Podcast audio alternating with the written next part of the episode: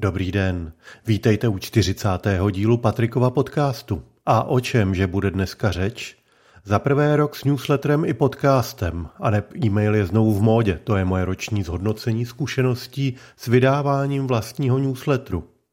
Příběh benzínu, freonů a pana Midliho mladšího, vstažený k dnešní umělé inteligenci, to bude odkaz na minulý podcast. Za třetí Průša Research chce koupit novou palmovku a vytvořit zde Průša Campus. To je taková zpráva z vlastní zahrádky. Za čtvrté Apple umožňuje šmírovat šmírovače. A za páté Elon Musk dostává nakladačku za samoředitelné Tesly. Za páté se zastavíme u toho, že nobelista Kahneman vysvětluje, jak a proč umělá inteligence předstihne tu lidskou. A na závěr si dáme jednohůbkové odkazy. Část, rok s newsletterem i podcastem a neb e-mail je znovu v módě. Už je to rok, co vydávám svůj newsletter. Měl 40 dílů. A téměř rok, co vydávám Patrikův podcast, který měl 30 dílů. Je to malá chvíle k zastavení. Newsletter má kolem dvou tisícovek odběratelů a každý díl podcastu si poslechne kolem tisícovky posluchačů. Já to beru jako zkušenost. Milé například bylo, že když se letos namlouvala videa pro volební kampaň, tak jsem přišel do studia, vzal jsem si do ruky papír a na první pokus jsem to načetl perfektně. Cvik, kdy čtete podcast, se hodil. Ostatní kolegové se tím vydusili na mnoho oprav a mnoho desítek minut. Obecně podstatně zajímavější je, že newsletter je velmi silný komunikační kanál. Zatím měl zkušenosti jen z nejrůznějších e-shopů, které jakýkoliv e-mail, které dostanou, berou jako výzvu k posílání nabídky náhodné skrumáže nevyprodaného zboží do e-mailu. A newslettery jsem tudíž hojně ignoroval. Když se v zámoří newslettery zase vrátili do módy, použil jsem to jako dobrou výzkumnou platformu. Newslettery se vracejí z mnoha dobrých důvodů, ale tím hlavním je, že jde o obsah, u něhož vlastníte komunikační kanál, který je navíc ověřený a léty prověřený. Zatímco vaši stránku na Facebooku či Twitteru vám mohou zablokovat nejrůznější roboti a jiné temné síly obratem, e-mailové kontakty jsou vaše a lidé jsou e-mail stále zvyklí používat. Pokud vše dobře nakonfigurujete, e-mail dojde. Může být hezky sformátovaný a jeho obsah i grafická úprava záleží jen na tom, co si myslíte, že odběratel unese. S ohledem na skepsi, která se kolem centralizovaných sociálních sítí šíří, se vrací do módy oslovování lidí právě přes e-maily. Je vidět, že pokud je newsletter dobře strukturovaný, není jeho délka zásadní překážkou. Odběratel to unese, pokud může hned na první obrazovce svého displeje rozpoznat, zda jsou nějaké části newsletteru zajímavé. Naopak velké varování mám k periodicitě. Pokud nemáte opravdu luxusní informace, po kterých je velká poptávka, a to nemáte, je častější než týdenní periodicita značnou pobídkou k odhlášení newsletteru.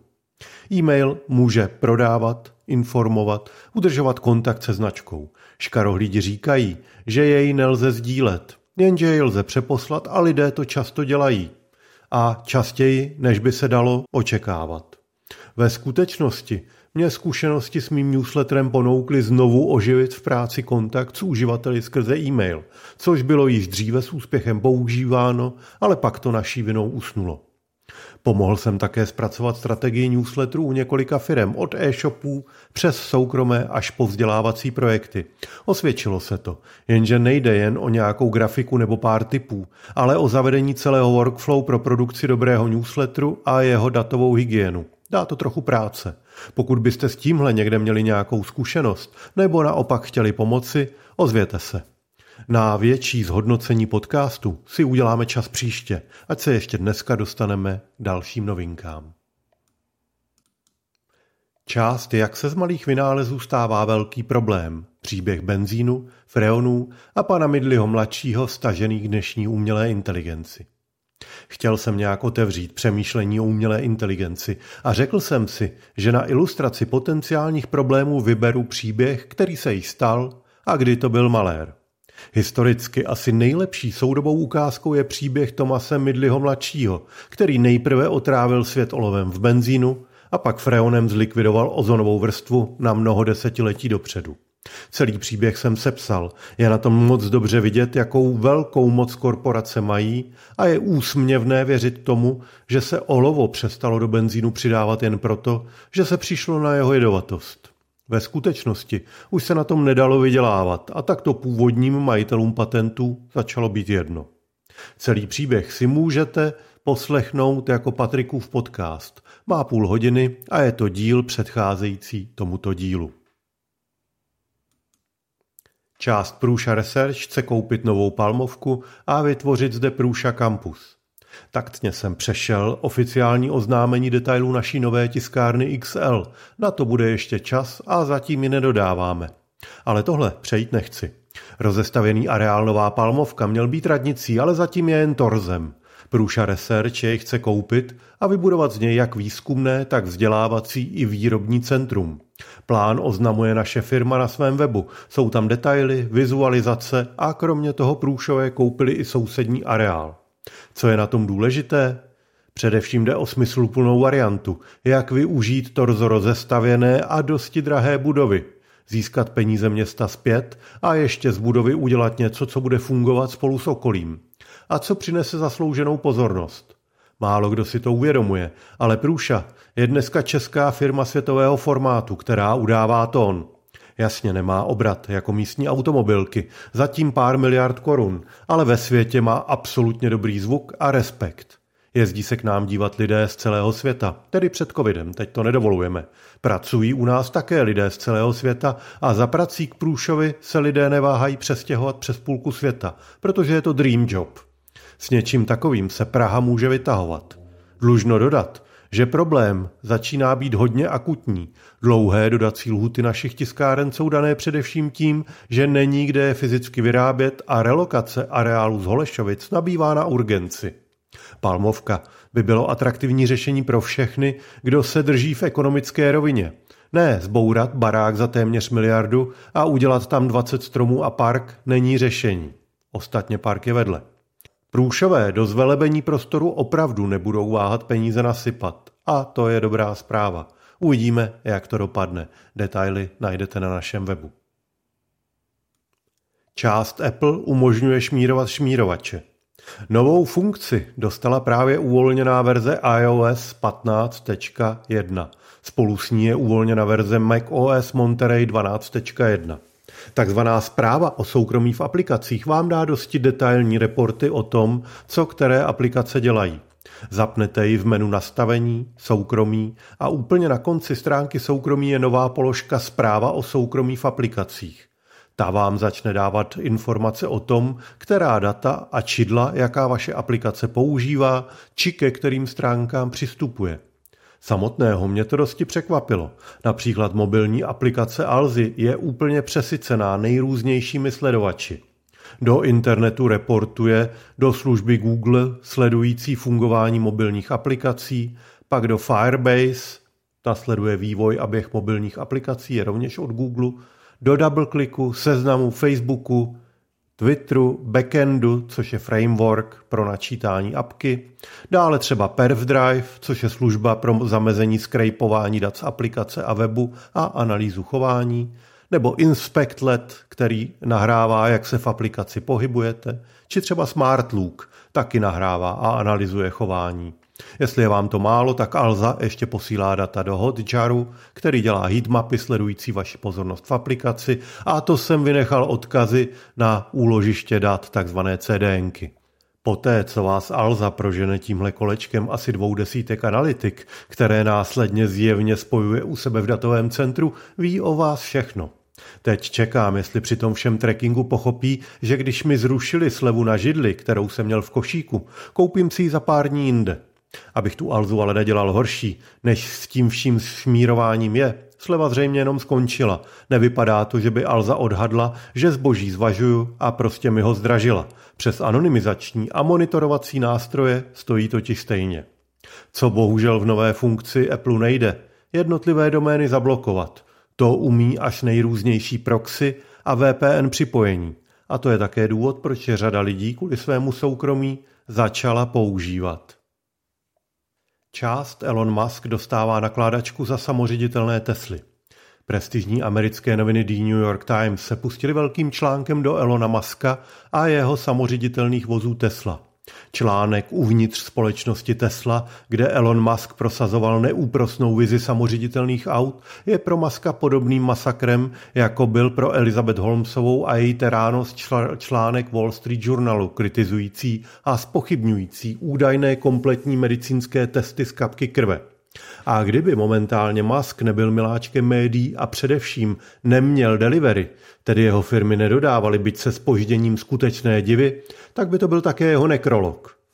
The New York Times cituje lidi z vývoje Tesly, kteří říkají to, o čem se mluví již dlouho. Musk autoritativně vsadil na osazení svých vozů kamerami na místo lidarů. Lidary jsou drahé a navíc potřebují prostor. Auta s nimi nevypadají tak sexy, což Musk nemá rád a tak přikázal se jich zbavit a samoředitelné vozy vybavuje pouze kamerami. New York Times případ za případem dokumentuje, jak špatné rozhodnutí to je. Kde je problém? Již dříve jsem jej zmiňoval. Kamery nevidí na rozdíl od lidarů prostor. Takže když se Tesla blíží například k mostu přes dálnici v ostrém světle pod nevhodným úhlem, vyhodnotí stín pod mostem jako zeď a začne prudce brzdit. Lidar by poznal, že se nejedná o zeď a nenechal by se zmást. Tesla záležitost faktuální betě systému obchází, mimo jiné tím, že si prostě udělá poznámku, že tam podle mapy je most a tudíž je nutné obraz z kamery vyhodnotit jinak. Kdyby ale někdo na dálnici pod mostem skutečně postavil zeď, tak by Tesla nabourala. Nepozná situaci, pouze předpokládá a tohle by se Lidaru nestalo. Tesla má dnes nejmenší počet ujetých kilometrů v autonomním režimu z velkých firm snažících se o autonomní řízení, jenže to se prudce mění. Uvolněním režimu FSD neboli Full, full Self-Driving do beta provozu jí kilometry a tím i podklady pro strojové učení rychle narůstají. Kritici ovšem říkají, že je to vabank. Firma vědomně vsadila na to, že dříve nazbírá dostatek dat, než se stane nějaký fatální průšvih. I tak se snaží jistit tím, že řidičům připomíná, že mají mít svůj vůz pod kontrolou i s FSD režimem a její PR oddělení rychle žehlí všechny incidenty vozů Tesla, k nímž autonomním režimu FSD dochází. Původně ale mělo jít jen o asistenční režim, nikoliv o režim slibující zcela autonomní řízení. Schiller Kulen, který v jeho korejském technologickém gigantu Samsung řídil tým zkoumající možnosti autonomního řízení v rozhovoru uvedl, že Muskův přístup založený pouze na kamerách je od základu chybný. Cituji, kamery nejsou oči, pixely nejsou ganglie sítnice, počítač FSD není nic jako zraková kůra, řekl pan Kulen, specialista na počítačové vidění, který nyní vede startup, jenž vytváří nový druh senzoru založeného na kamerách. Eamon Shashua, šéf společnosti A, bývalého dodavatele Tesly, který testuje technologii podobnou té, kterou používá výrobce elektromobilů, řekl, že Maskova myšlenka používat v samořídícím systému pouze kamery by nakonec mohla fungovat, i když v krátkodobém horizontu mohou být zapotřebí další senzory.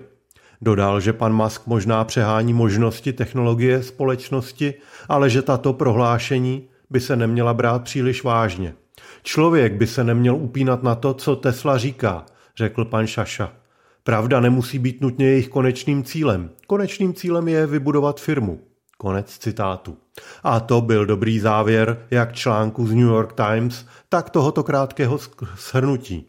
Článek si dejte, pokud vás zajímají detaily. Je to výživné. Část nobelista Kahneman vysvětluje, proč umělá inteligence předstihne tu lidskou. Na konferenci Neural PS Daniel Kahneman, nositel ceny za ekonomické vědy na paměť A. Nobela a autor knihy Myšlení rychlé a pomalé, vysvětloval spolu s profesorem MIT Joshem Tenenbaumem, proč nás umělá inteligence předstihne. Kahneman zmínil případ, kdy lidé používají zkratky k zodpovězení otázek, na které neznají odpověď.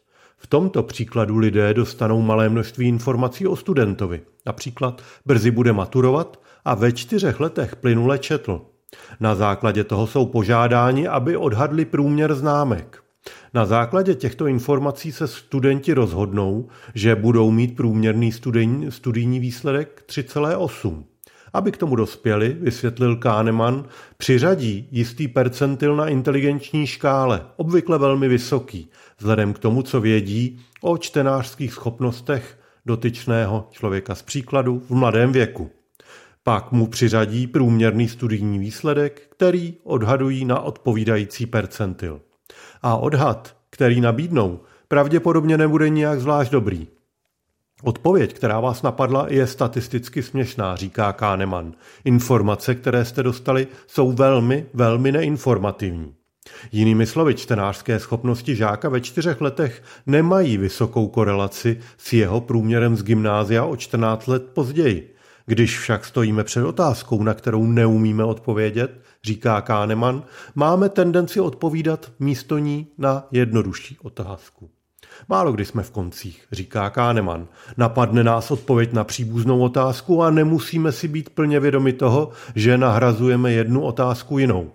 Ve skutečnosti by nejlepší způsob, jak odhadnout průměrný prospěch studenta, bylo začít s průměrným průměrem, řekněme 3,0, nebo o něco vyšším, a provést drobnou úpravu směrem nahoru na základě toho, co o dotyčném víme.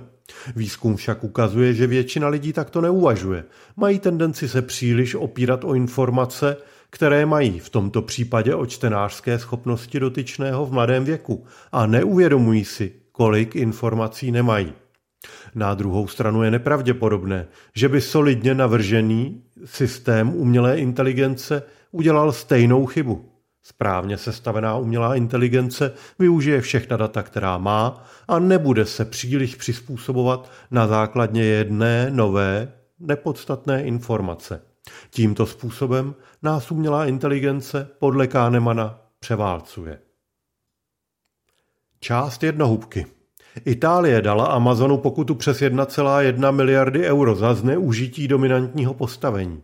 Pokuta je výši procenta z celosvětového obratu a jde o jednu z největších pokut, jaká kdy byla v Itálii udělena, a to na základě tvrzení, že Amazon nespravedlivě tlačil prodejce na trhu k využívání vlastní logistické nabídky. Bezpečnostní kauza široce používané knihovny Log4Shell. Ta obsahuje chybu, která umožňuje velmi snadno přimět systém ke spuštění libovolného kódu. Jak je to nebezpečné?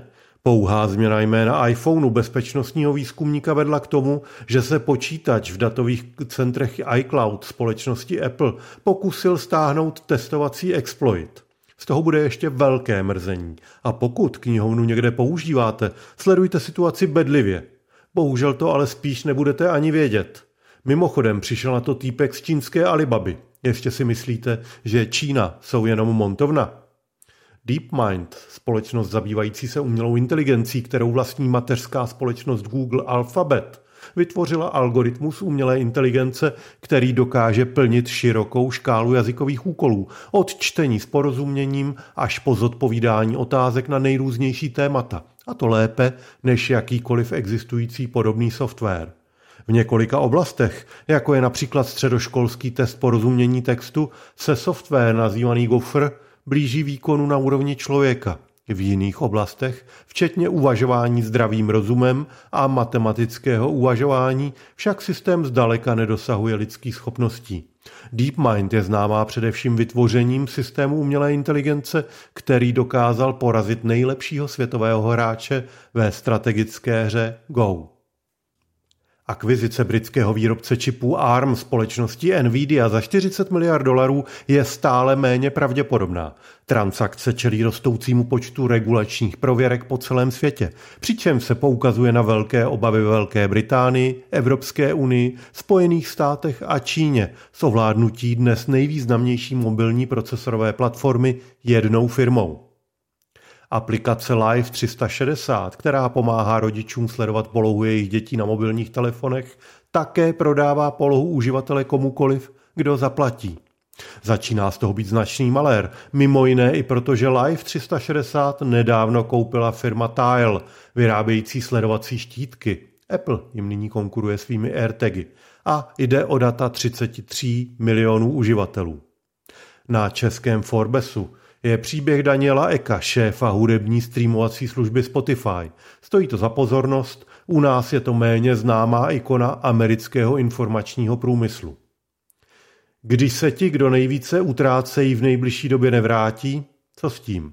Ještě před příchodem Omikronu Čína odrazovala své občany od cestování do zahraničí a to mělo obrovský dopad na celosvětový cestovní ruch. V Evropě přes polovinu, jinde až 90% lidí odjelo. Čínská střední střída turistický ruch živila a zajímavý článek o tom najdete na The New York Times. A to je, doufejme, na konec prosince vše zajímavého ze světa techniky. Přijměte ode mě, prosím, pršání, příjemného prožití vánočních svátků a hezký start do nového týdne, případně do nového roku. Díky. Patrik Zandl.